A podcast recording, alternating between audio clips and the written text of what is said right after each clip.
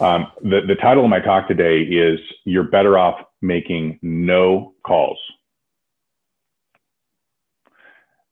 I don't know if you've read The Ultimate Sales Machine, but it's a, it's, it's a book by a guy named um, Chet Holmes. And in that book, he talks about how you really have to make thirteen attempts to get the sale, right? It takes thirteen tries to get a yes.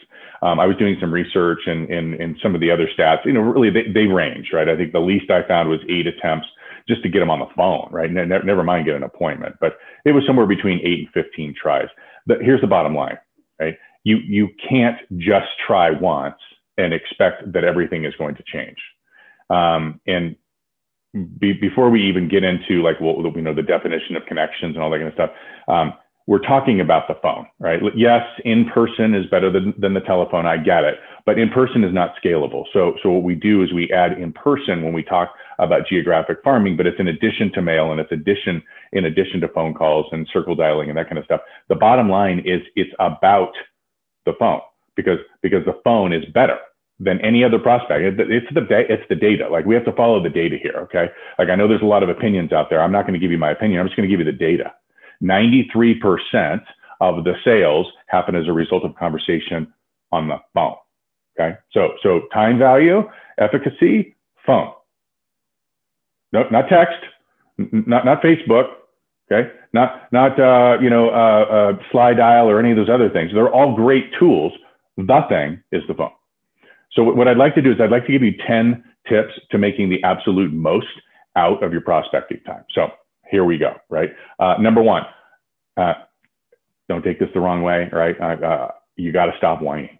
I, it, the phone is your friend. It is our job. Um, if you don't like the phone, if you don't want to make phone calls, might I suggest just find a different profession.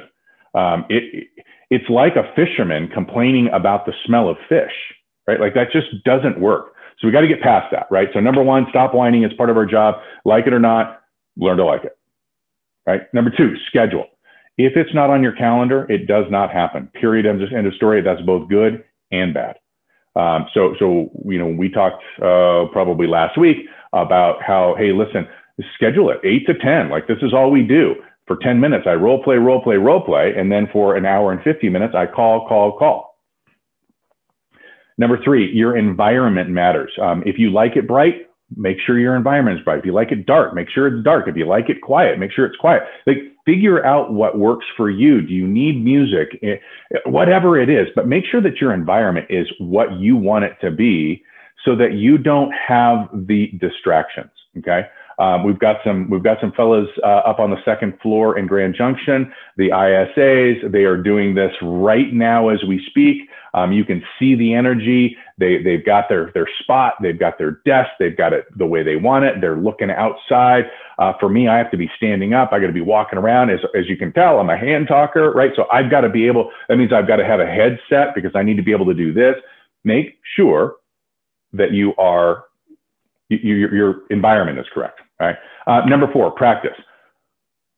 Whatever emotion you feel when you're talking about practice, You, you've got to get through it, okay? I'm just going to say that because the truth is that pros practice, period, right? Like, I mean, we hear all the stories when I think about basketball because it's basketball season right now, but, you know, Jordan and Kobe and first in, last out and all those funny deals. But the bottom line is pros practice, so practice.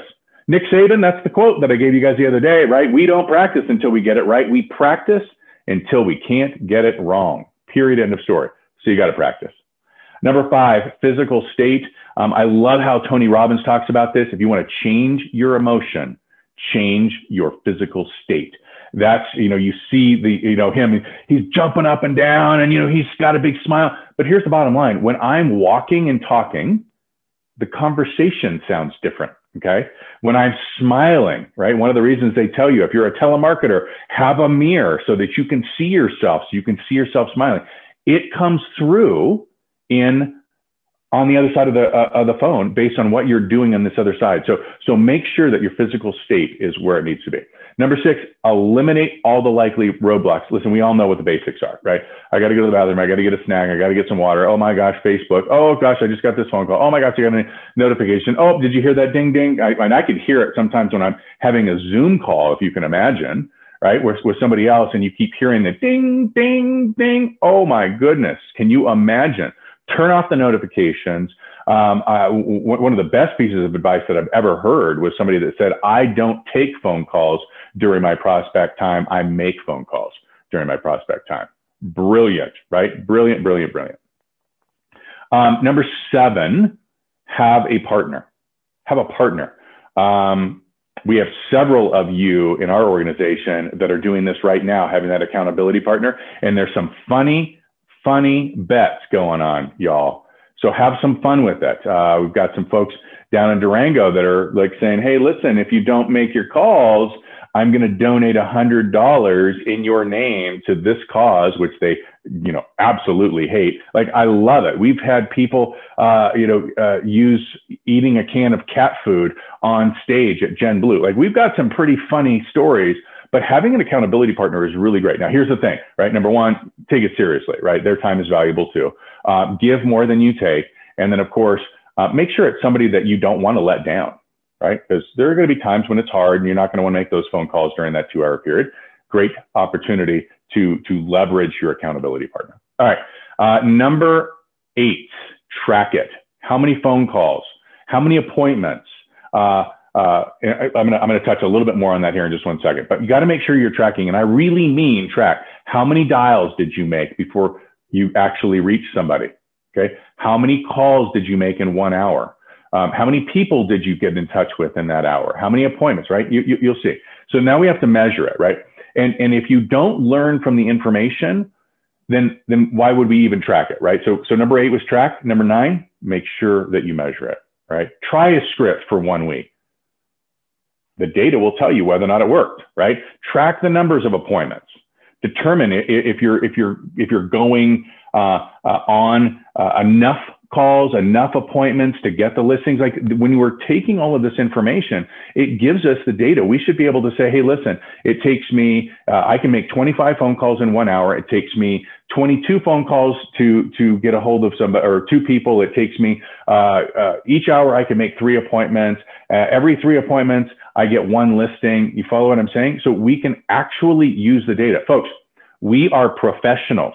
We are entrepreneurs. It is our obligation. It's our responsibility to run our businesses like that. Okay. And number ten, I want to talk to you about your prospecting list. And I get into the weeds here for a second. So you may want to rewind this. If you're watching this recording, if you're watching this live, go back. It'll be on uh, Facebook here shortly, or Instagram here shortly, but, but walk through this with me, right? Your prospect list has to be large enough to fill the calls to close re requirement. The call to close requirement is that ratio, right?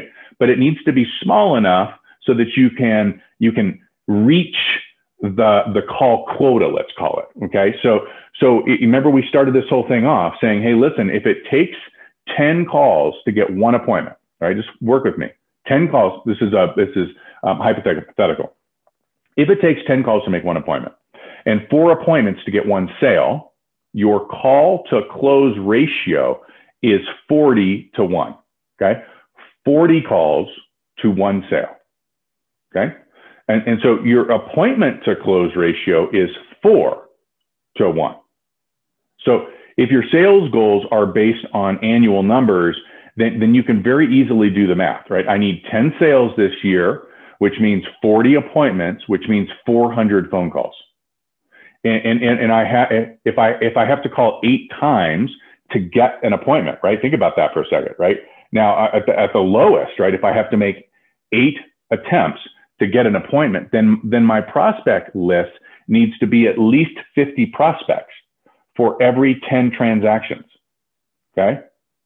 And, and if, if there are two hundred twenty days in the work year, I need to call two prospects every single day to connect with them eight times per year, right?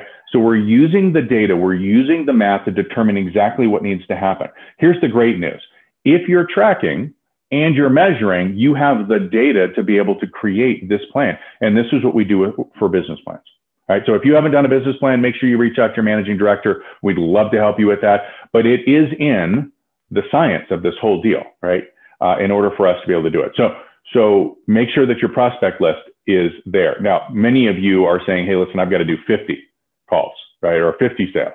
So you just simply do the math. It's five times that, right? That would be connecting. By the way, when you're, when I say call two prospects, that's connecting with two prospects, not making phone calls, not leaving messages, not sending text messages, not doing Facebook Messenger. It's actually speaking to, to two, right?